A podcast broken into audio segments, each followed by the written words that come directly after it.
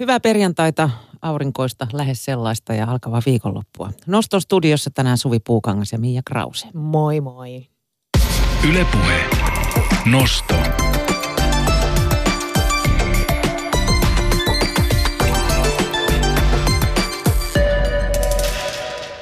Mulle ainakin tuli yllätyksenä tieto siitä, että Euroopan kovimmat reissaajat asuvat Suomessa. Siis tämä on Eurostatin tilasto. Mulle ei yhtä. Eikö? ei todellakaan. Eli se, sulle, mä luulin, että britit tai saksalaiset, jota on joka paikassa, missä tietenkin mäkin on ollut, niin, niin tota, ne, ne olisi ollut ne kaikista suurin matkailuryhmä. Mutta Kyllähän tämä ilmasto jo ajaa pois täältä. Reissu on säännöllisen väliin. Okei, okay, okei. Okay. Aika hyvät perustelut sulla, joo. Mutta siis Tämä Eurostatin tilasto osoittaa, että lähes kaikki suomalaiset käy matkoilla. Muistaakseni tuo prosenttiosuus suomalaisista oli joku päälle 80, kun esimerkiksi Briteissä se oli joku 65. Eli todellakin suurin osa suomalaisista käy jossain reissussa, eli joka vaatii yön yöpymisen jossain muualla. Öö, viime vuonna suomalaiset matkusti 16,2 miljoonaa kertaa ja se on aika paljon, koska 2015 tuo lukema on ollut 6 miljoonaa. Eli rajussa nousussa ollaan. Suomalaiset tuntuu siis rakastavan matkailua, mutta sitten on se yksi kysymys, jota hoetaan jatkuvasti. Ilmastonmuutos. Ilmastonmuutos. Ilmastonmuutos. Ilmastonmuutos. Ai että, tulee heti vähän huono omatunto.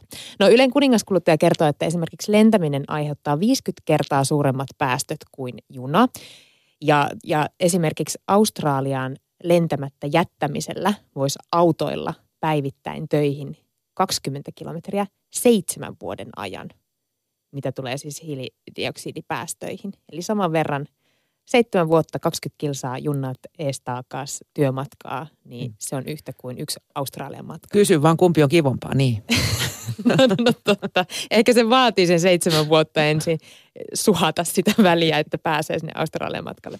No joo, joka tapauksessa tänään nostossa puhutaan vastuullisemmasta matkailusta. Pitääkö matkustamista rakastavan suomalaisen luopua ö, tota, tästä lentämisharrastuksesta vai millä tavoilla sitä omaa matkustamista voisi harrastaa vastuullisemmin? Vieraana meillä on aivan kohta matkailun kehittäjä ja yrittäjä vastuullisen matkailun ammattilainen Anu Nylund. Ja pystyypä sitä rentoutumaan muullakin tavalla kuin matkustamalla. Nykyään nimittäin liikuntakeskuksessakin järjestetään kaikenlaisia rentoutumisia tai unitunteja, jossa ohjaajan avulla rentoudutaan ja nukutaan. Eli pitää ottaa siis aika ja ohjaaja. Kyllä, lähteä liikuntakeskukseen vähän nukkumaan ja relailemaan. Siellä laitetaan tulpat korvia ja unimaski naamalla. En sitten tiedä, miten näiden läpi se ohjaajan komento kuuluu. Ähm, mutta liikuntakeskusten viitoittamalle tiedelle lähtee tänään myös Jyväskylän kaupungin kirjasto. Kirjastossa kirjasto. kirjasto. Niissähän tapahtuu nykyään vaikka ja mitä. Siellä nimittäin järjestetään tänään voimaannuttava perjantai-lataamo. Lataamo? Voimaannuttava perjantai-lataamo. Miltä kuulostaa?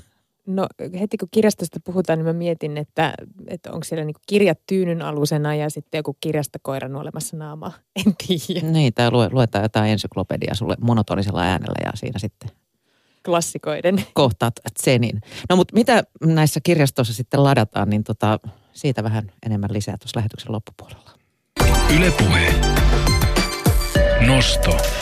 Mutta niin kuin puhuttiin matkailusta, vastuullisesta sellaisesta puhutaan nyt. Tervetuloa vastuullisen matkailun ammattilainen Anu Nylund. Kiitos, kiitos ja kiitos, että pääsin tänne puhumaan tärkeästä asiasta. Kerros nyt ensimmäisen, että mitä se vastuullinen matkailu oikein tarkoittaa tai miten sä sen määrittelet? No mä määrittelen sen oikeastaan sellaisen mun ö, kandityön pohjalta tulleen ö, päätelmän mukaisesti.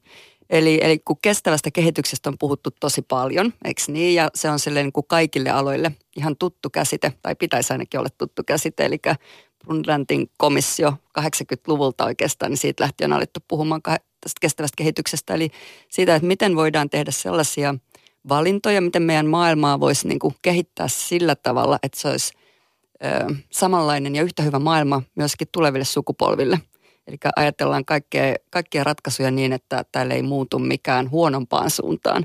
Ja siinä tietysti päällimmäisenä on se, että ei tuhota luonnonvaroja. Suomalaiset on siinä myöskin aika ikävän tehokkaita, eli meillä, meillä luonnonvaroja kulutetaan asukasta kohde ihan liikaa tällä hetkellä.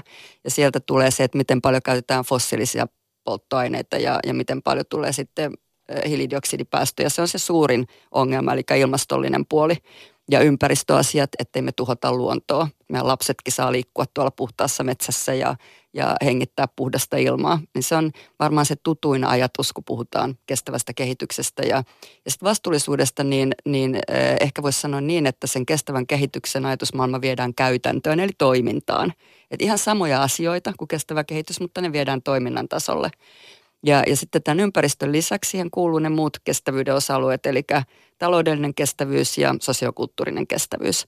Ja matkailussa voisi vielä vahvasti liittää mukaan sitten eettisyyden, eli sen, että miten eettisesti tehdään ratkaisuja, kun matkaillaan, ja turvallisuuden, mikä korostuu matkailussa tosi paljon tänä päivänä.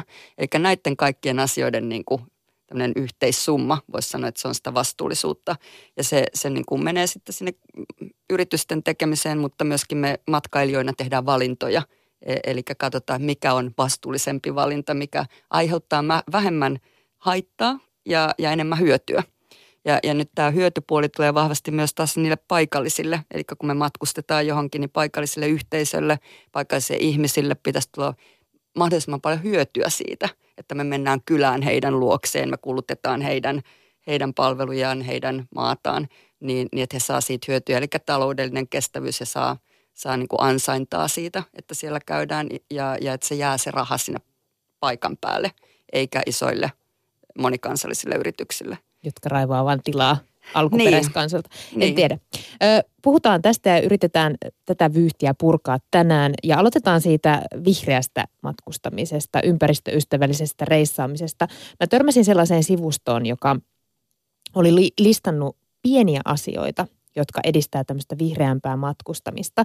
Siellä esimerkiksi kehotettiin rajoittamaan muovipussien käyttöä tai pakkaamaan kevyemmin. Kuulemma jokainen kilo kuormittaa ympäristöä enemmän. Kuinka paljon sun mielestä näistä pienistä asioista on hyötyä? Mun mielestä niistä on hyötyä. Mun mielestä jokaisesta pienestäkin asiasta on hyötyä, että mä oon sen linjan kannattaja. Jotkut sanoo, että ihan turhaa tollainen viherpiipertäminen ja pienten tekojen tekeminen, että ei se johda mihinkään, vaan ne pitää tehdä isolla tasolla ja poliittisin päätöksin ja, ja valtion tasolla, mutta, mutta ne on tärkeitä, ne isot linjat, mutta, mutta kyllä ehdottomasti joka ikinen pieni teko on tärkeä. Mä kannatan sitä. Öö, onko sulla antaa muita vinkkejä tämmöisille pienille teoille, muuta kuin se, että ostaa jokaisesta ö, turistikaupasta pienen muovipussin yhdelle magneetille? niin, että ei osta. Niin, niin nimenomaan niin joo, joo, niin päin mieluummin. Tota, no on, onhan niitä paljonkin. Ja itse asiassa tuon Reilumatkailuyhdistyksen sivuilla meillä on lueteltu lista asioita, mitä voi ennakkoonkin miettiä, kun lähtee matkalle. Että et, et niitä on niin kuin tosi paljon ihan siis liikennevälineen niin kuin vaihtoehdoista voi valita, että mikä on se kaikista kestävin ratkaisu, mutta jos pieniä asioita ajattelee, niin esimerkiksi se, että miten pitkään on siellä suihkussa ja, ja, ja sammuttelee niitä valoja hotellihuoneesta lähtiessään ja, ja, ja sitten ne pienet teot on, on, on myöskin sitä niiden pienten paikallisten yritysten kannattaminen on mun mielestä aina tärkeä. Käy syömässä pienissä ravintoloissa, missä on paikalliset töissä ja, ja, ja suosii sen alueen, lähialueen niin kuin raaka-aineita ruokailuissa ja, ja matkamuistoissa ja kaikessa tällaisessa. Tuntuu kuitenkin, että siellä paikan päällä nämä itse yrittäjät ei välttämättä ymmärrä tätä kestävää kehitystä kovinkaan pitkälle. Sitä muovipussia tungetaan joka paikkaan ja tavarat tulee yksittäispakattuina, vaikkapa aterimet ja, ja, ja näin poispäin. Miten sitä puolta voisi kehittää? No siinä oikeastaan sitä voi kehittää niin, että joka kerta sanoo siitä. Sitä mä itse teen aina reissussa – aina kun mulle yritetään antaa se muovipussi, niin mä aina sanon, että ei kiitos, että mä en tarvi muovipussia ja näitä ei yleensäkään kannattaisi jakaa enää ollenkaan kenellekään. Että, että ei siinä oikein niin kuin, ei me voida matkailijoina paljon muuta tehdä kuin puhua tästä asiasta. Niin, kyllähän se vaatisi semmoista niin kuin nupinkääntöä sielläkin suunnassa. Sitten, kyllä. koska aika moni elää kuitenkin turismista. Kyllä, joo, kyllä. No hei, myös asumista voi ajatella vihreästä näkökulmasta ja mulle ainakin aika uutena asiana on tullut tämmöiset sertifioidut vihreät hotellit. Millaista loma-asumista tämmöinen hotellin, hotelli tarjoaa? Puussa asumista vai mikä? Ei kyllä niissä on näissä sertifioinneissa on taustalla, ne, ne voi olla vaikka miten isoja hotelleja ja isoja majoituskohteita, mutta, mutta niitä voi siis hakea. Ne on ihan tällaisia auditointien kautta tehtäviä sertifiointeja, joita on maailmanlaajuisesti ja niitä Suomessa on myöskin käytetään. Esimerkiksi Green Key ja, ja joutsenmerkkejä ja muita näkyy hotelleissa.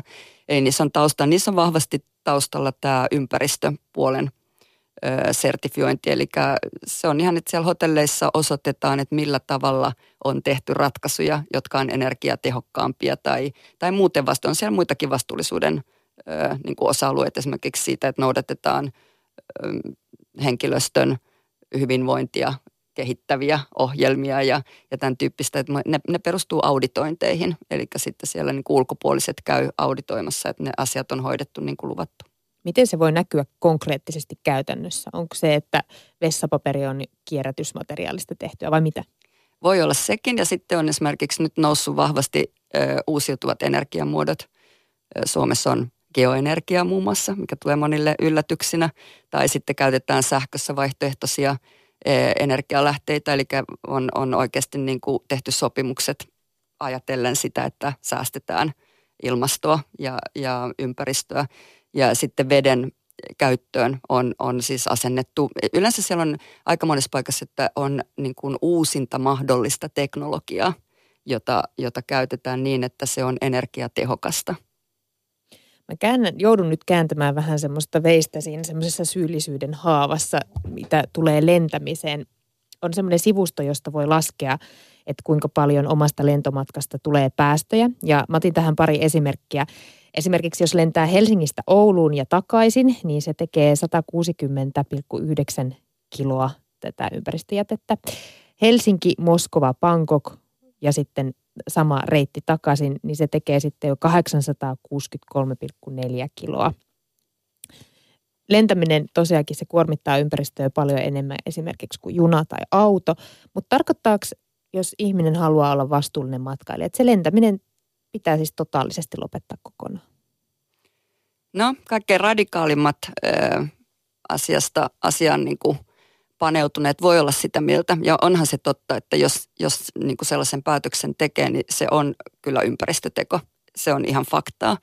Mutta mä oon nyt sitten tässä tietysti myöskin matkailualan ammattilaisena ja, ja näen, että, että tota, matkailuteollisuus on niin merkittävä, iso globaali teollisuuden ala, että, että jos lentomatkailu kokonaan lopetettaisiin, niin sehän olisi tämän meidän teollisuuden alan tuho myöskin.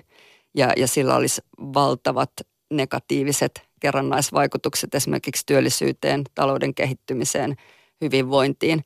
Et, et, et, tota, mä en näe sitä mahdollisena ollenkaan, että lentoliikenne kokonaan loppuista, että se olisi ratkaisu meille päin. Siinä niin kuin mieluumminkin haetaan ratkaisuja siihen, että miten lentämisestä voidaan tehdä vielä ö, niin kuin vastuullisempaa ja kestävämpää ympäristön kannalta. Ja siihen on tehty paljon, siihen on satsattu tietenkin paljon. Lentoyhtiöt on hankkinut uutta, uusia koneita, joiden, joiden tota niin, polttoainekulutus on paljon paljon pienempää, mitä se on joskus ollut. Mutta, mutta faktaahan se on, että, että niitä hiilidioksidipäästöjä niistä edelleen tulee ja, ja vastaavasti lentomatkailijoiden määrät on ihan hurjasti kasvanut ja se on ihan selvää, että ne tulee kasvamaan – tulevaisuudessa. Että nyt odotellaan mielenkiinnolla, että koska lentoliikenteeseen saadaan vastaavia ratkaisuja kuin esimerkiksi autoihin, eli sähköautoja, miksei voisi olla sähkölentokoneita tai, tai niin kuin mielenkiinnolla sitä me seurataan tietysti, että miten saadaan ne vaihtoehtoiset energiamuodot lentoliikenteeseen. Ja, ja se on tietysti riemuvoitto siinä vaiheessa niin kuin vastuullisuuden näkökulmasta. Millaisia kehityssuuntia tässä on näköpiirissä? Ei vielä kauhean kovista. Välillä spekuloida, että, että kun lentoliikenteen polttoaineesta ei makseta veroja, niin siellä ei, ollut, ei ole ollut vielä kauhean kovia paineita tämän asian kehittämiseen samalla tavalla kuin, kuin maantieliikenteessä. Että, että se, siinä on monenlaisia poliittisia asioita taustalla, mitkä vaikuttaa, mutta, mutta mm, toivotaan näin. Onhan tota, niin, näitä kaikki luuppeja rakenteilla ja muut, mitkä ei enää sitten käytä tai ei aiheuta samalla tavalla – päästöjä kuin mitä nykyinen lentoliikenne. Että Elon Musk taitaa suunnitella näitä avaruusmatkoja ja, ja siellähän käytetään sitten jo ihan erilaista teknologiaa, että ehkä hän voisi olla yksi tämmöinen uudenlaisen lentoliikenteen kehittäjä. Mm.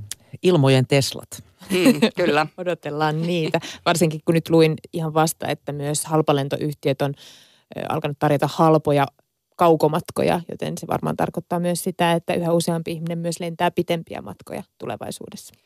Joo, ky- kyllä se niin kuin, mm, mitä, mitä harvemmin lennetään, niin on, on se tietenkin niin kuin hyvä teko.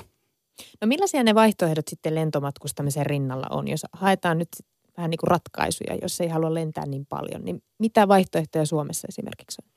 No kyllä juna on kaikista paras vaihtoehto, jos ei jaksa kävellä. Tietysti aina, jos mennään ei-motorisoidulla kulkuneuvolla, niin, niin sehän on se kaikista niin kuin paras ratkaisu, mutta kyllä sitten julkinen liikenne, juna on tällä hetkellä Suomessa matkustaessa esimerkiksi kaikista paras. Mehän ollaan vaan aina täällä vähän oltu eristyksissä tuon junaliikenteen kannalta, että jos tunneli tulee Helsinki-Tallinna välille joskus, niin sehän tulee olemaan meille yksi hyvä ratkaisu niin kuin tässä suhteessa, että me päästään suoraan Eurooppaan jun, junalla sitten siitä eteenpäin, että, että kyllä tuo juna on hirveän hyvä ratkaisu. Sitten tietysti aina pitää myöskin, mun mielestä se on ihan niin kuin hyvä keino myöskin, että ei sitä kauhean, kauhean huonoa omaa tuntoa tule, niin, niin pystyy itse myöskin vähän katsoa sitä, niin kuin, miten paljon niitä päästöjä tulee per henkilökilometri.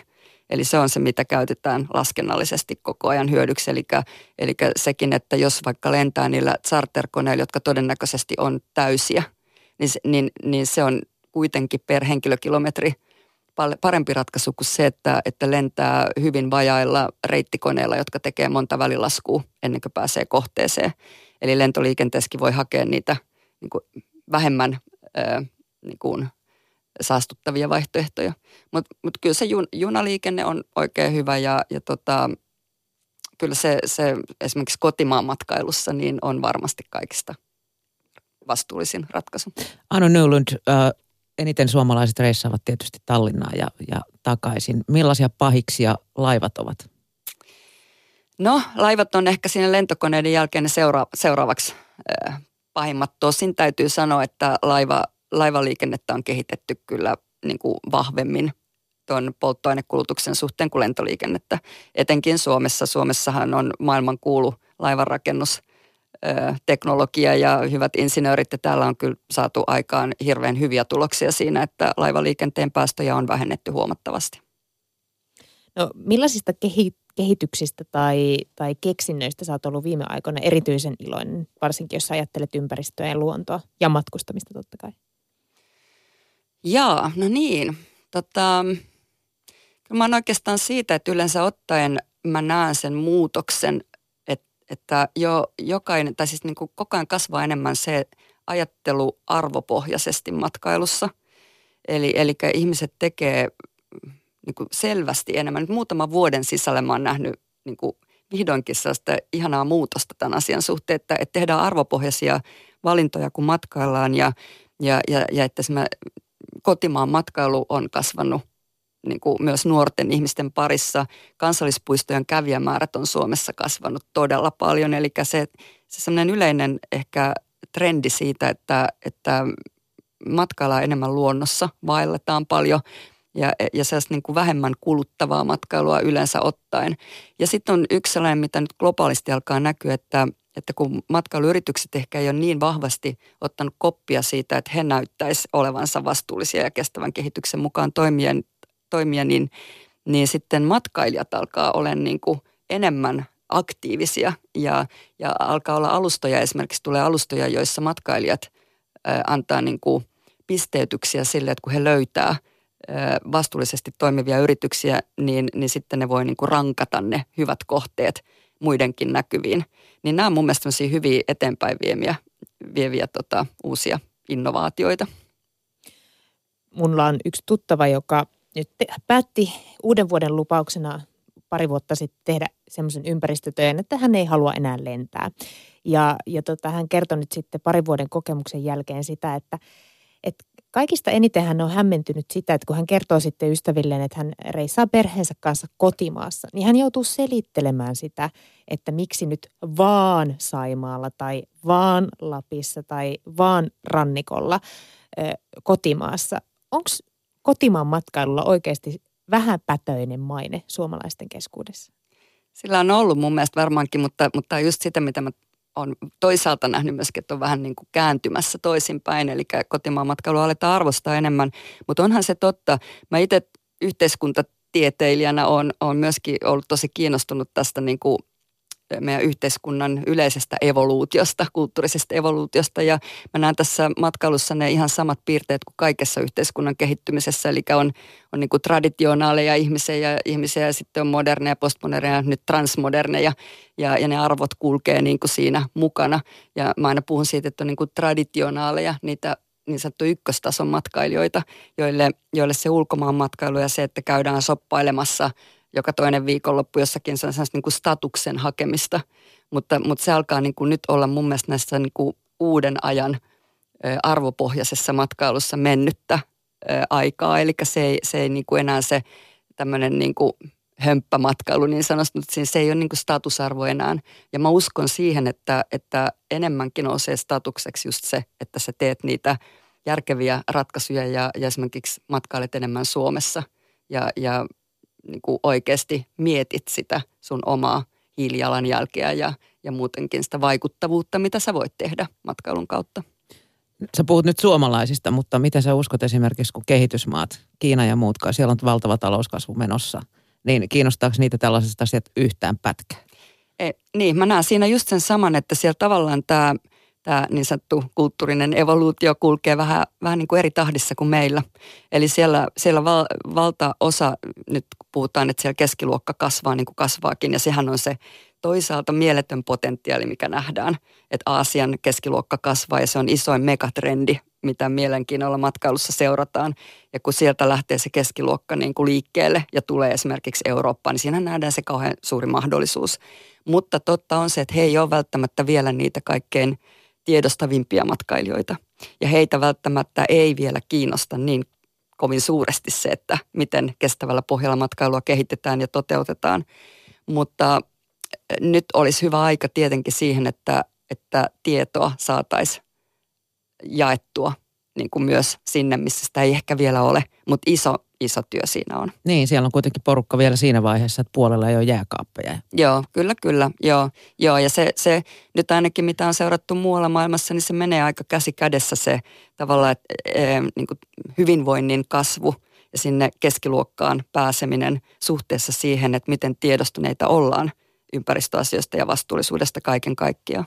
Ja kyllähän toisaalta taas vaikka esimerkiksi Suomen Lapin matkailu iloitsee siitä, että siellä on tulossa se kiinalainen keskiluokka kaikille safareille, mitä esimerkiksi Suomen Lappi tarjoaa, tai ylipäänsä Helsinginkin turistimäärät on kasvanut nyt viime vuosina paljon. Kuinka hyvä matkailukohde sun mielestä Suomi on sitten suomalaisille? Pitäisikö tehdä jotain lisää? No, mä oon se vähän tietysti riippuu nyt sit, mitä kukin täältä hakee. Kyllähän tosi paljon kuuluu, kuuluu sitä, että suomalaiset sanoo ensinnäkin, että hintataso on liian korkea. Että on edullisempaa mennä muualle kuin jäädä Suomeen. Ja, ja tota, se on tietysti täällä hintataso on asettunut meidän elintason mukaiseksi.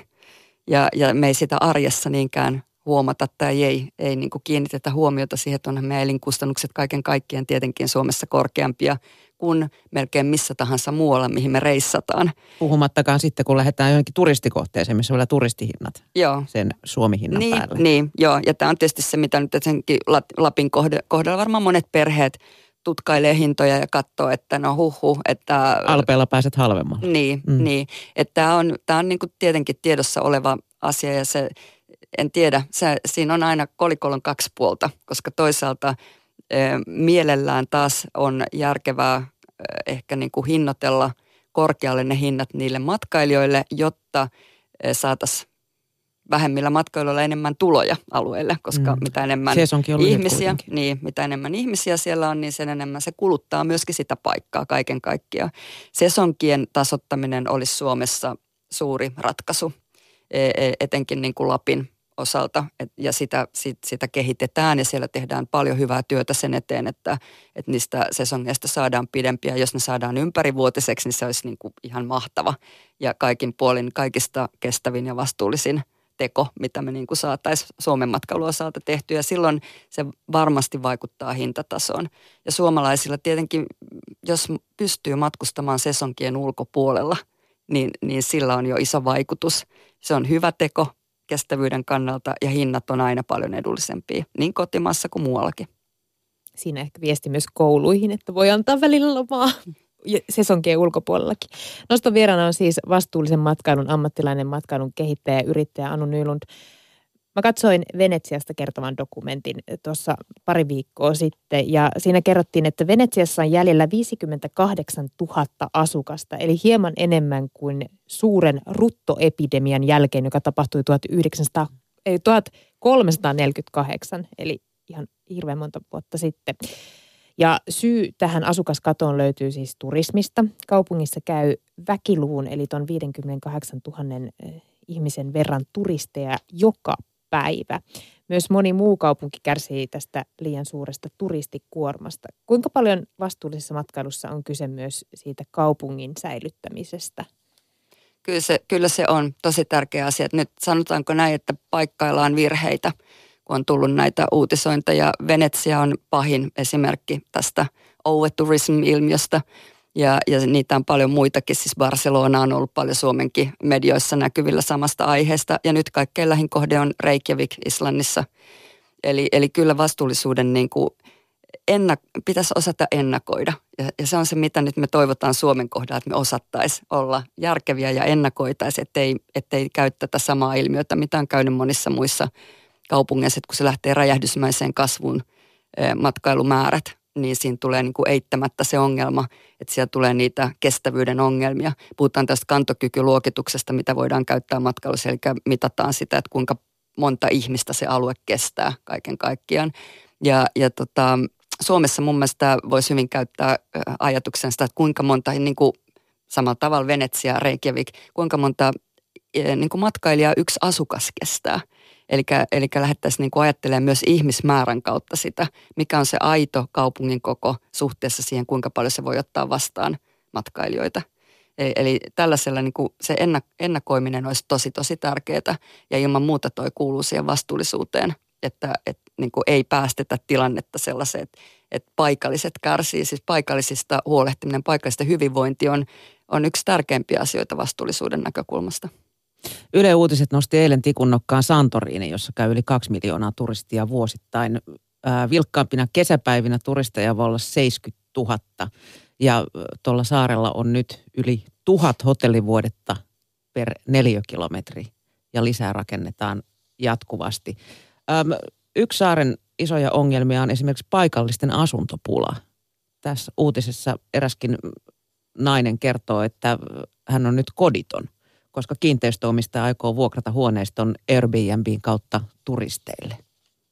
Joo, tämä on just tähän overtourism-ilmiöön liittyvä ongelma, mikä, mikä on tiedostettu, että, että siinä käy just noin, hinnat nousee val, valtavan korkealle paikallisille ja, ja tota, sitten tulee se houkutus tosiaankin ottaa ne, ne niin kuin asuinhuoneistotkin matkailijoiden käyttöön. Mm. Et, että se, se on niin kuin ja, ja kyllä nyt jo puhutaan Rovaniemelläkin osittain vähän samasta ilmiöstä, että siellä niin kuin alkaa, olla, alkaa olla aika paljon ää, niin kuin niistä potentiaalisesta paikallisten asuinhuoneistoista Airbnbin käytössä, että, että siinä niin kuin pitäisi pitää semmoinen niin järki ja tolkku, että, että ei kannata niin kuin suoraltaan tuomita mitään tällaisia ratkaisuja. Esimerkiksi Airbnbin alkuperäinen idea on ollut ihan loistava, että sä pääset paikallisten kanssa asumaan ja, ja tutustut heihin, mutta sitten se läht, niin kuin ryöstäytyy käsistä ja tulee nämä niin kuin ääriilmiöt taas väärällä tavalla. Niin, plus että se vaikuttaa myös tietysti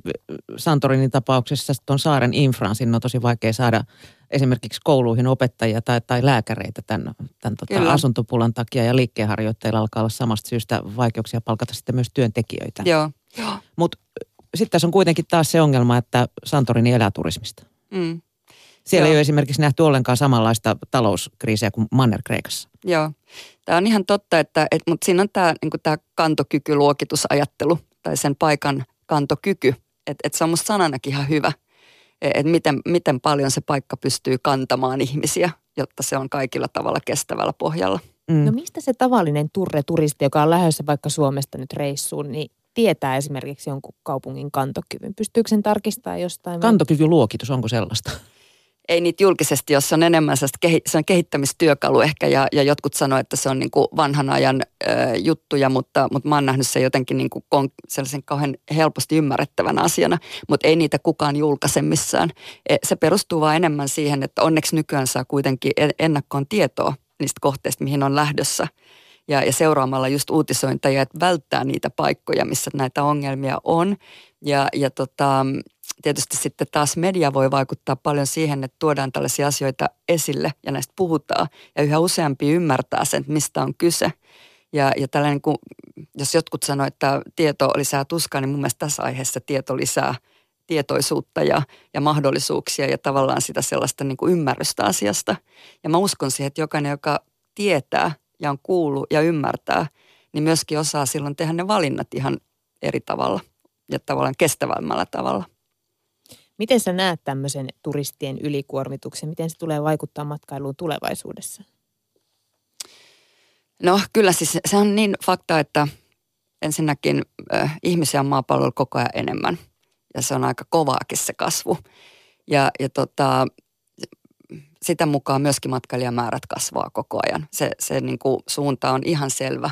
Se on noin maailmanlaajuisesti 4-5 prosenttia vuodessa – Suomessa se on ollut nyt huomattavasti korkeampaa, niin, niin se tota, ei siinä oikein ole muuta ratkaisua kuin se ennakointi, mistä mä oon puhunut ja se, että matkailualan ammattilaiset on fiksuja ja järkeviä ja me saadaan koko ajan enemmän tätä tietoa, tietoa kaikille tasoille niin, että, ei siinä huumassa tehdä liian, liian tota niin, tai ei tehdä vääriä ratkaisuja ja kehitetään, kehitetään liian paljon sitä majoitusta alueelle, koska se majoitus on tosi ratkaiseva. Eli siinä kohtaa pitäisi niin kuin aina pystyä miettimään, että kuinka paljon niitä majoituspaikkoja on missäkin paikassa.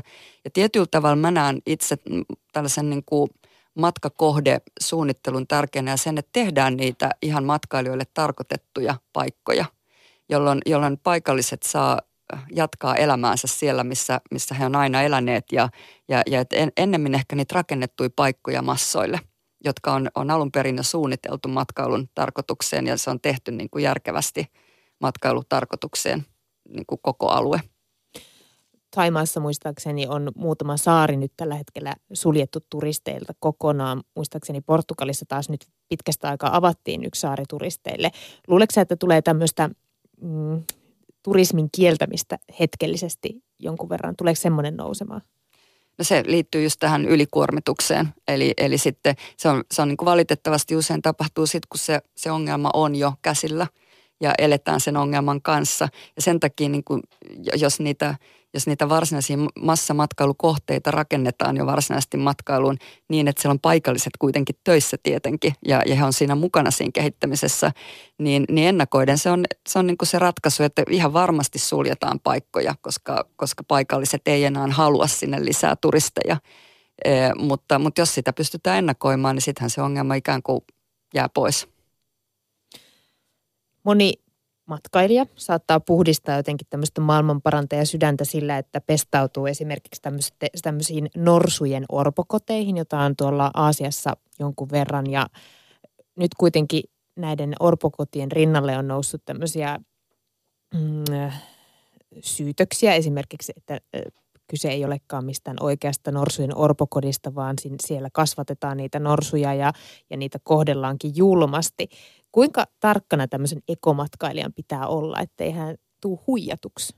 Pitää olla kyllä tarkkana. Se on ihan totta, että sielläkin on niin kuin monenlaista tekijää ja, ja mä luottaisin kyllä siinä kohtaa, jos Suomestakin lähtee, niin, niin hakemaan tietoa suomalaisten toimijoiden kautta. Että sitten varmaankin voi luottaa, että siellä on oikeat tekijät taustalla, mutta, mutta on valtavan paljon väärinkäyttöä etenkin, niin kuin, että halutaan vedota tunteisiin – eläinten kautta, myös lasten kautta. Ja, ja tällaista toimintaa niin kuin on maailmalla. Näitä on paljon just näitä esimerkiksi norsu, norsu orpokoteja ja muiden eläinten, että, tai eläinten käyttöä tässä suhteessa hyödyksi väärällä tavalla, että, että pitää olla kyllä tosi tarkkana. Miten se tarkoittaa, että myös lapsia käytetään? No ihan sama kuin on norsujen orpokoteja, niin, niin sama ilmiö on valitettavasti ollut nähtävissä, että on lasten orpokoteja – jotka on matkailuvetovoimatekijöinä ja sinne houkutellaan, siis nämä on nyt lähinnä tuolla Aasiassa myöskin, ja, ja kehittyneissä maissa tai kehittyvissä maissa, niin, niin tavallaan houkutellaan tunteisiin vedoton mat- matkailijoihin ja kutsutaan vierailulle orpokotiin. Ja, ja sitten siellä lapset esiintyy ja, ja länsimaiset matkailijat jättää sinne sitten vapaaehtoismaksuja yleensä, että siellä ei välttämättä mitään sisäänpääsymaksua on, mutta kaikkihan sitten sinne sitä rahaa jättää, kun sinne kerran menee. Niin on tullut tutkimusta, Suomessakin on tutkittu tätä ilmiötä, niin, niin valitettavasti on myöskin sitä, että eipä ne olekaan oikeasti orpokotia, että sinne on ihan köyhistä perheistä viety lapsia ja tämä on ikään kuin tämmöinen näyttely orpokoti, että et, on, on näitä lieveilmiöitä maailmalla olemassa, mutta ka- kaikesta kyllä löytyy tietoa. No siis eläimet kuuluu monen matkailukokemukseen. Lapset, Lapissa käydään valjakkoajeluilla ja sitten taas Afrikassa safareilla ja aika monessa kaupungissa löytyy myös jonkunlainen eläintarha. Miten näihin eläinkohteisiin, muihin kuin vaikka tämmöisiin hyvän tekeväisyyskohteisiin pitäisi suhtautua, jos haluaa vaalia tätä vastuullisen matkailijan sydäntä? Joo, tämä on kuuma peruna. Melkein tekisi mieli sanoa, että en kommentoi, mutta tota, Kyllä me ollaan Reilumatkailuyhdistyksen nimissä myöskin tätä kommentoitu tässä vuosien varrella useammankin kerran, koska tämä on kiinnostava aihe ja tätä usein kysytään, että mitä, mitä pitäisi tehdä. Niin ähm, lähtökohtaisesti meillä on ollut ajatuksena se, että mielellään niitä kohteita, missä eläimet on suljetuissa tiloissa täysin ulkona omasta elinympäristöstään, niin ne ei ole vastuullisia ratkaisuja. Mutta toisaalta sitten ähm, kaikista kohteista löytyy se tieto ja, ja sitä kannattaa niin kuin etsiä, että onko, onko niin kuin taustalla oikealla tavalla tehtyä ja onko ne, hoidetaanko eläimiä kunnolla. Ja se siinä on tietysti se eläinten hyvinvointi on kaikista tärkeintä.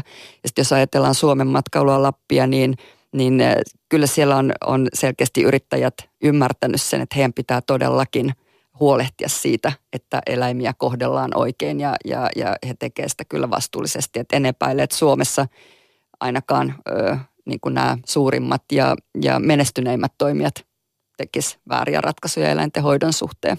Mitenkäs tuo meidän kotoinen Korkeasaaremme tuossa parin kilsan päässä? Niin, no se on, se on semmoinen kaksipiippunen juttu. Mä oon, mä oon ehkä itse tässä aika radi, radikaalillakin linjalla ollut, että mä, mä itse en nau, nauti oikeastaan siitä, että mä käyn katsomassa eläimiä suljetuissa tiloissa.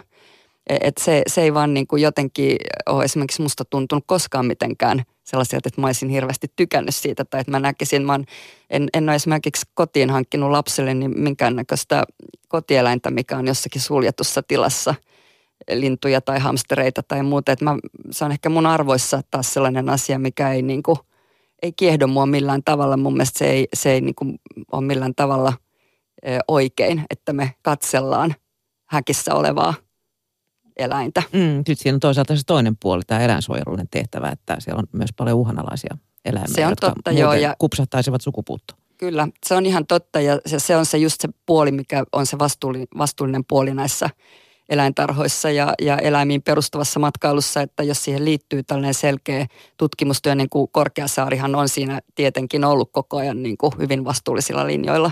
Että kyllä se on näin, mutta, mutta nämä on myöskin vähän tällaisia matkailijan mieltymysasioita, mistä kukin tykkää. No ei paljon ollaan puhuttu nyt ö, tässäkin siitä, että mikä sen matkailijan vastuu on. Pitää ottaa selvää, pitää ehkä vähän tietää ja tiedostaa enemmän, mutta kuinka hyvin matkailubisnes sun mielestä on ottanut haltuun vastuullisuuden, ekologisuuden? Matkailubisneksessä on vielä tosi paljon tehtävää. Ja, ja siinä on etenkin tehtävää siinä suhteessa, että, että monissa yrityksissä varmaan tehdään asioita hyvin, mutta niistä ei tiedoteta jotenkin se on jätetty sinne piiloon vielä monissa yrityksissä, että, että niin kuin mä puhuin alussa siitä arvopohjaisesta kulutuskäyttäytymisestä, niin, niin nyt fiksut yritykset kyllä niin kuin nostaa vastuullisuuden hyvinkin näkyviin ja oikeasti toimii sen mukaisesti, koska ne tulee olemaan voittajia tässä niin kuin toiminnassa hyvinkin pian. E, eli ky, kyllä niin kuin yhä useampi kuluttaja kyseenalaistaa kuitenkin niitä ratkaisuja ja etsii tietoa. Ja nyt me on eletty vähän sellaisessa, niin kuin, että matkailuyritykset sanoo, että kun ei kukaan koskaan ole kysynyt mitään, niin en mä sitä sitten niin kauheasti niin kuin panostanut siihen. Ja matkailijat sanoo, että kun en mä löydä mistään mitään tietoa, niin mä sitten vaan meen johonkin, kun en mä niin kuin pysty tekemään päätöstä ja ratkaisuja sen perusteella, mikä yritys on vastuullinen. Niin, niin tämä on ollut vähän sellainen noidan kehä jopa, voisi sanoa. Mutta nyt mä niin kuin toivon, että matkailuyritykset kiinnittää siihen paljon vahvemmin huomiota ja, ja tekee oikeasti asioita myöskin vastuullisesti. Aika moni kun lähtee reissuun, niin ensisijainen äm, valintakriteeri on kuitenkin se hinta. Kuinka paljon kalliimpaa kestävä matkailu on? Joo, se on ihan totta. Hinnan perusteella varmaan suurin osa kuluttajista tekee päätöksiä. Ei, ei vastuullinen matkailu tarvitse olla yhtään sen niin kuin kalliimpi ratkaisu. Ne voi olla, niin kuin, se pääpointti on oikeastaan se, että, että sitä rahaa jäisi mahdollisimman paik- paljon sinne paikan päälle. Eli, eli että, että käytettäisiin niitä paikallisia palveluita ja paikallisten tarjoamia tuotteita ja, ja, ja sen tukeminen on mun mielestä ensimmäinen niin kuin hyvä teko, kun lähdetään reissulle ja se ei ole kauhean vaikea toteuttaa kuitenkaan. Anu Nullund, sä oot ollut matkailualalla pitkään. Millaisia asioita sä arvostat matkailussa tällä hetkellä? Mä arvostan ehkä kaikista eniten tällä hetkellä niin kuin just tätä paikallisuuden kunnioittamista. Se, että kuullaan, kuunnellaan, niin kuin kehittämispuolella otetaan matkail- tai paikalliset mukaan siihen matkailun kehittämiseen alusta asti. Ja, ja Suomessa esimerkiksi on saamelaiset, jotka on hyvä esimerkki tällaisesta, että miten vastuullisesti otetaan ö, tällainen, no meidän alkuperäiskansa, mikä on valtavan upeeta, että meillä on täällä Euroopan ainoa alkuperäiskansa, asuu Suomen, Suomessa ja, ja tota, siinä on ollut yksi esimerkki, että, he, että heidät otetaan mukaan ja he päättää, millaista matkailua ja kuinka paljon matkailua heidän niin kuin, alueillaan ja heidän kulttuurinsa, kulttuuriaan käytetään matkailussa. Se on mielestäni yksi tosi tärkeä asia, se pa- paikallisuuden ja paikallisten kulttuurien. Että matkailu voi olla myöskin paikallisuuden niin kuin, ö, säilyttäjä eikä tuhoaja. Eli tavallaan niin kuin me, että käytetään matkailua hyvän kehittämiseen, hyvän säilyttämiseen, niin se on mun mielestä tosi tärkeää. Ja, ja tällaiset niin kuin pienet paikalliset yritykset ja niiden tukeminen, niin siinä, se on mun, mun niin kuin ehkä missio tällä hetkellä. Vaikkakin sitten samaan aikaan kyllä toivon, että tehdään järkeviä ratkaisuja ympäristön kannalta, eli kehitetään matkailua, joka, joka tota, hyödyntää luontoa, mutta kestävällä ja oikealla tavalla. Kerro vielä tähän loppuun, Anu Nylund, että onko olemassa jotain sertifikaattia tai jotain, joka helpottaisi sitä matkailijan työtä siinä, jos hän haluaa valita vastuullisen reissun? sertifikaatteja on ehkä vähän liikaakin jopa maailmalla kaiken kaikkiaan. Suomessa niitä ei ole hirveän paljon, mutta eikä käytetä kovin paljon majoituspuolella kyllä. Mutta jos haluaa niin kuin jotenkin kaiken, kaikesta siitä, mikä liittyy siihen omaan matkaan, niin sertifioidun paketin, niin se ei ole kyllä helppoa, mutta Reilun matkailuyhdistyksen sivut, kun käy katsomassa, siellä on myöskin kaikista sertifioineista tietoa, että mitä minkäkin sertifioinnin taustalla on. Niin, Mutta mut tällä hetkellä ei maailmasta vielä löydy sellaista, että voi katsoa, että tuossa on tuommoinen leima ja ton kun mä tuosta ostan, niin kaikki on hyvin. Että ei voi vielä, sitä ei vielä ole. Minne aiotaan nyt itse matkustaa seuraavaksi? Öö, mä seuraavaksi itse asiassa menen työmatkalle Espanjaan. Eli, eli se on mun seuraava tiedossa oleva reissu. Ja, ja sitten ö, omat matkani, mä oon kyllä tehnyt nyt aika paljon Suomessa vaellusmatkoja. Mä oon aika hurahtanut vaellusmatkailuun ja, ja tota, toivottavasti menen kesällä Lappiin vaeltamaan niin kuin tämmöisenä omana lomareissuna. Kuulostaa hyvältä. Kiitos Anu Nylund, että pääsit nostoon vieraksi. Kiitos paljon teille, että sain tulla. Tämä oli ihan mahtava tilaisuus. Ylepuheessa Lindgren ja Sihvonen. Johtavan jääkiekkoanalyytikon käden huitain sulla mitätöin väitteesi – mutta Tommi, annan sinulle mahdollisuus vaihtaa väitettä tai kilauttaa kaverillesi. En vaihda. Et vaihda? En vaihda. Ja katsomaan... sitten väität, että Patrick Laine Patrick Laine oli, oli se näiden pienien marginaalien sarjassa se iso ratkaiseva ero. Hän teki, ne, hän teki ne käänteen tekevät maalit tuossa sarjassa ja hän oli se, jolle tappara, johon tappara luotiin. Kyllä olen. Olen ihan varmasti sit yksilökultin. Mä, sä et varmastikaan kuunnellut sitä pohjustusta, että se niinku pieni ero, joka sitten tulee, joka ratkoo näitä mestaruuksia, se ei poista sen taktiikan merkitystä, se ei poista niiden pelikirjojen merkitystä. Ja muuten, mutta Ramsey oli parempi kuin Laine, Patrick pelikirja oli huonompi, blablabla. Niin. Patrick Laine oli huonompi kuin Ramsted, mutta, ei, taas, Ramsted, ei, mutta Ramsted ollut... ei pystynyt, koska pelikirja ei niin paljon tukenut häntä kuin sitten taas tämä. Pelikirja ei, ei antanut hänelle samanlaista mahdollisuutta ratkaista pelejä. Kyllä, kyllä. Mm. Tämä, tämä on sitä syvempää urheiluymmärrystä. Mä ymmärrän kyllä, että esimerkiksi se, että miten niihin läpiajoihin päästään, se johtuu siitä, että minkälaista pelikirjaa käytetään, minkälaista peliä pelataan, miten onnistuu siinä omassa puolustamisessa, omassa hyökkäämisessä. Patrick Laine pelikira siitä saa, ja sieltä jää silti vielä siis kirjaimia Tähteelle, yli. Jos, jää, se on, jää. jos se on Patrick J-lainen, niin siihen saisi ehkä pelikirja, ja sitten se pitäisi olla siltikin mun mielestä pelikirjaa. Sä olet hyvä noissa. Pelikirjaat. Mä, mä, mä olen vaan semmoinen sananmuuttaja.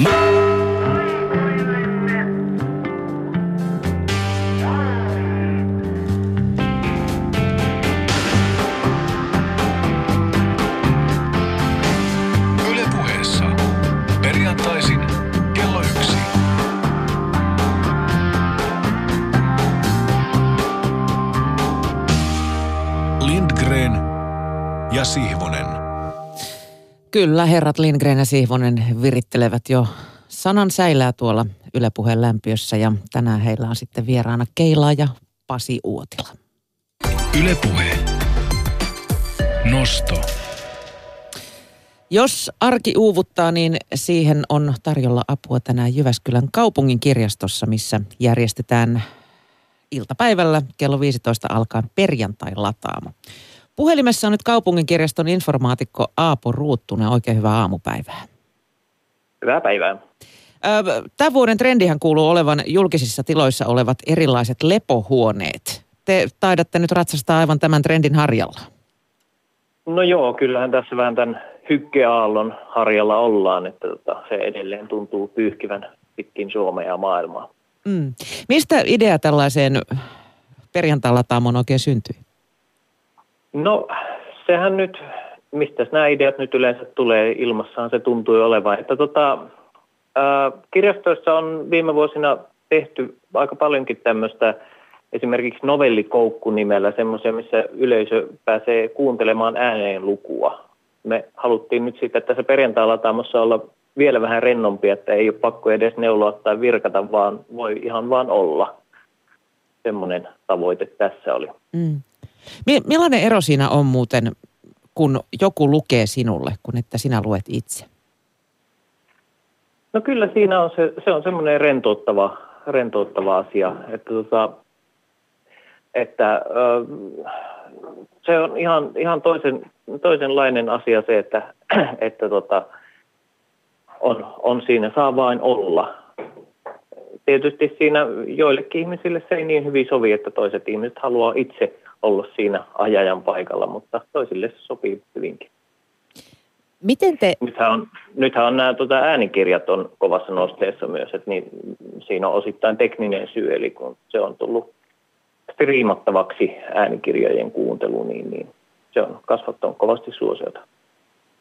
minkälaisia teoksia teillä on siellä luvussa? Siis voiko esimerkiksi ajatella, että kun käy joka perjantai, niin jossain vaiheessa on kuullut koko seitsemän veljestä kirjan? Joo, ei, ei, lähdetä, ei lähdetä nyt sillä lailla eh, suorittamaan jotain tiettyä kirjaa tai kirjasarjaa, että ihan, ihan minkä tyyppistä. Sitten meillä on tässä monta eri ö, tekijää, jotka tässä on tota, tätä tapahtumaa toteuttamassa, niin, niin vähän heidän omien mieltymystensä mukaan. Käytännössä usein on novelleista kysymys, eli tota, Eli semmoisia lyhyitä, semmoisia mitä nyt 20 minuutissa kerkee hyvin, hyvin lukemaan, niin, niin, niin, sen tyyppisiä. Aapo Ruuttunen, tämä kestää tunnin tämä perjantai-lataamo. Mitä siellä niin kuin, noin niin kuin käytännössä tapahtuu? Siis ainakin ääneen lukua on luvassa. Joo, ja miten se joo. homma toimii?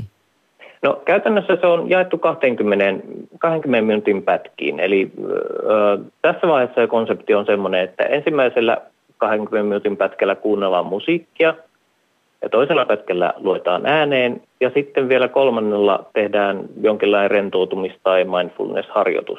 Eli ollaan vähän niin kuin pyritty vielä syventämään tätä rentoutumisaspektia tässä näin tällä lailla.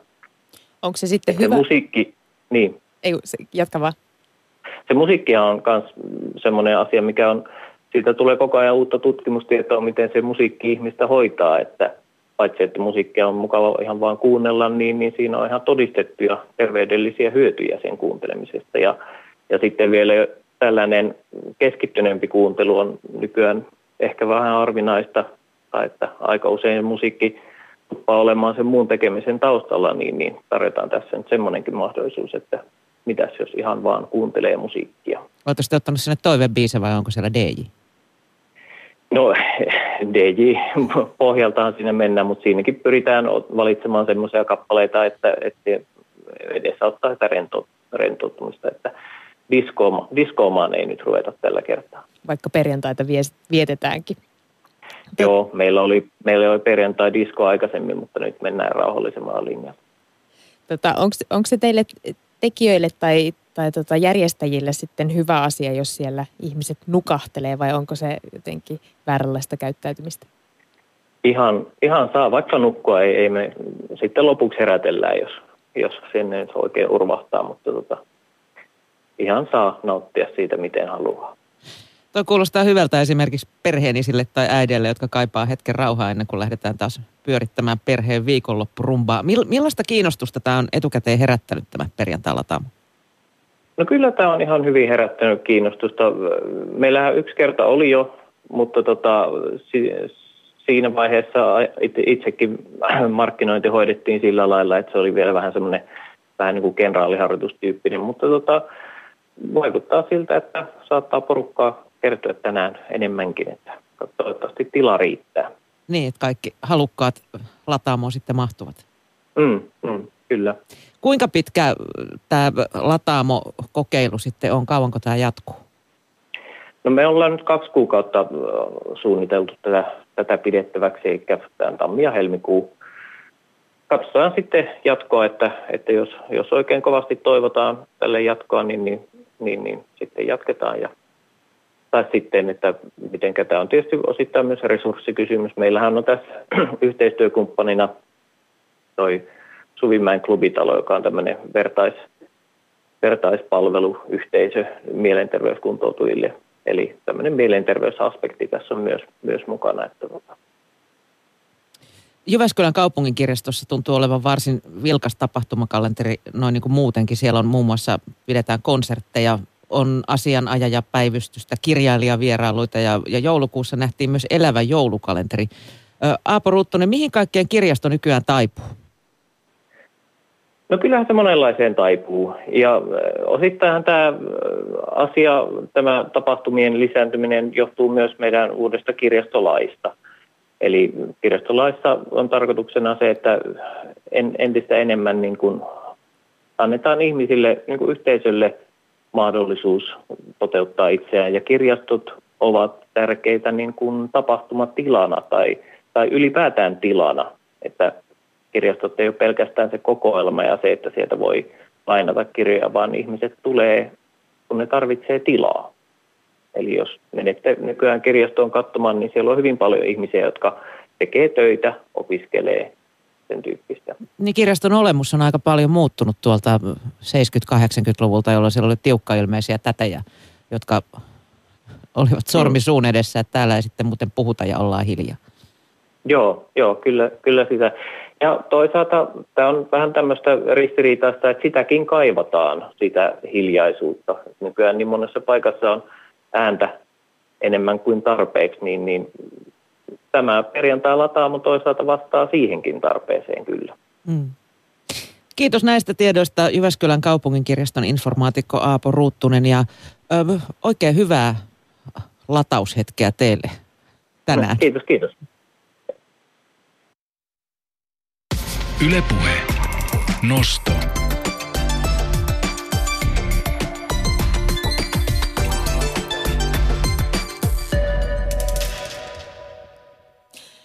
Viittavalle 12 on kello aivan kohta kuunnellaan Yle Uutisia, mutta sitä ennen siis Moottorilehden uutisia, siis helmikuun alusta, eli tuossa seuraavan kuun alusta asti Suomessa voi autoilla luvallisesti myös esimerkiksi Manner-Kiinan, Irakin tai Afganistanin ajokorteilla. Miltä meidän nyt ihan kuulostaa siltä, jos lähdet viivoille tuossa kiinalaisen kuskin kanssa?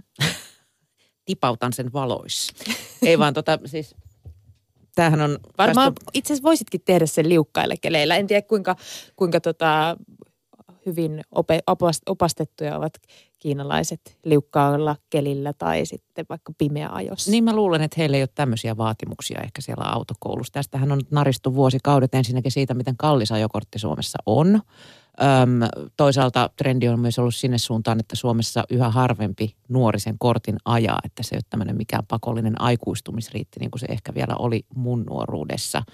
Mutta tota, tässä nyt vuosien varrella ajokortti on kallistunut melko lailla ja samalla on tullut näitä, onko se ensimmäisen vaiheen korttia, sitten sun pitää suorittaa liukkaan kelisysteemeitä ja pimeä ajoja ja ties mitä ennen kuin sä saat sen niin kuin toisen vaiheen kortin sitten suoritettua. Joo, joo, ja mun sisko taisi olla jossain välissä nyt voi joku autokoulun opettaja korjata, jos on väärässä, niin hänellä oli muistaakseni näitä vaiheita jopa kolme, mutta sitten jossain vaiheessa taas ne, taas ne muutettiin ne säännöt. Eli kyllä tässä on ajokorttia hankkiessa ollut monenlaista muutosta. Ja mä ymmärsin, että sit jos Kiinasta puhutaan, niin siellä ei myöskään ole tota, minkäännäköistä insinööriajoa, vaan, vaan kortin saa niin kuin vastaamalla 85 monivalintakysymykseen. Sitten niin tuossa ajokortti, olkaapa hyvä. No siis huvittavahan tästä tietysti tekee sitten sen, että kun tuolta porukkaa painelee tänne vaikkapa rikastuttamaan Lapin matkailua Irakista, Afganistanista tai Manner-Kiinasta, niin tuota, siellä nyt saattaa olla sitten hiukan erilaiset ajoolosuhteet kuin heidän kotihuudeillaan. Itse asiassa mun ystävä, joka asuu Ivalossa, niin hän, hän marisi aina sitä. Ei tarvitse edes olla Afganistanista tai Irakista tai Kiinasta, vaan siis ihan Euroopan maista, joilla on ollut siis lupa ajaa oman maansa ajokortilla Suomessa. Niin kun Lapissa, kun lunta on paljon ja jotkut tiet saattaa olla aika kapeita, mm. niin ystäväni sanoi, että kun ne ei uskalla ajaa siellä reunassa – vaan sitten keskellä tietä keskellä mennään. tietä mennään. Ja tota, se sanoi, että siinä ollaan aina jotenkin sitten pienen ongelman äärellä, kun tullaan vastatusten ja ko- ko- kohdataan siinä tiellä, koska ei tahdo mahtua. No niin. Ähm, liikenne- ja viestintäministeriö tai viestintävaliokunta tuota, on, on sitä mieltä, että tämä saattaa olla tämmöinen piristysruiske myös Lapin matkailulle, että siellä nyt sitten nämä – kyseisistä maista tulevat pääsevät osallistumaan vaikkapa moottorikelkkasafareille, niin kun on ajokortti handussa. Ja toisaalta sitten voi myös kyllä miettiä niin, että Lapin matkailu hyötyy nimittäin siellä, kun paikalliset sitten kaivelevat ja työntelevät autoja ylös ojilta ja pietnareilta, niin, niin yleensä se kuskikuulema on jostain muualta kuin, kuin Suomesta. Ai ja, no yllätys. Kyllähän Mutta siis kun ensimmäisenä, toki ensimmäisenä mä ajattelin tässä tämän uutista lukiessa, että no niin, että käykö nyt niin, että kun Suomessa on kallis ajokortti ja kun nyt sitten muilta, muiden maiden ajokortit myös täällä sallitaan, jossa siis ajokortti on huomattavasti halvempi. Jos mä nyt oikein ymmärsin, niin jopa 11 eurolla voi saada ajokortti jossain maassa. Niin käykö nyt niin, että sitten aloitetaan tämmöinen ajokorttiturismi näin matkailun hengessä? Tota, mistä tänäänkin ollaan nostossa paljon puhuttu, mutta ei kyllä siis kuulemma on tähän asiaan kiinnitetty huomiota ja siis henkilöllä täytyy olla vakinainen asuinpaikka siellä maassa, mistä tämä ajokortti on tullut, jotta se hyväksytään myös Suomessa. Eli toisin sanoen et voi lähettää lapsiasi Suomesta Afganistaniin halvan ajokortin perässä ja sitten... sitten tota... Voi harmi, juuri kun tämä käväisi, juuri kun tämä käväisi mielessä, mutta tuota, sitten tässä myös liikenne- ja viestintävaliokunta ei näe sitten tarkoituksenmukaisena, että äm, esityksessä tarkoitetulla ulkomaisilla ajokorteilla saisi ajaa vaikkapa raskaita ajoneuvoyhdistelmiä. Eikö tämä nyt ole hiukan syrjivä? Hei, mun mielestä toi on vain turvallisuuskysymys. Mä luulen, että se on ehkä juurikin näin.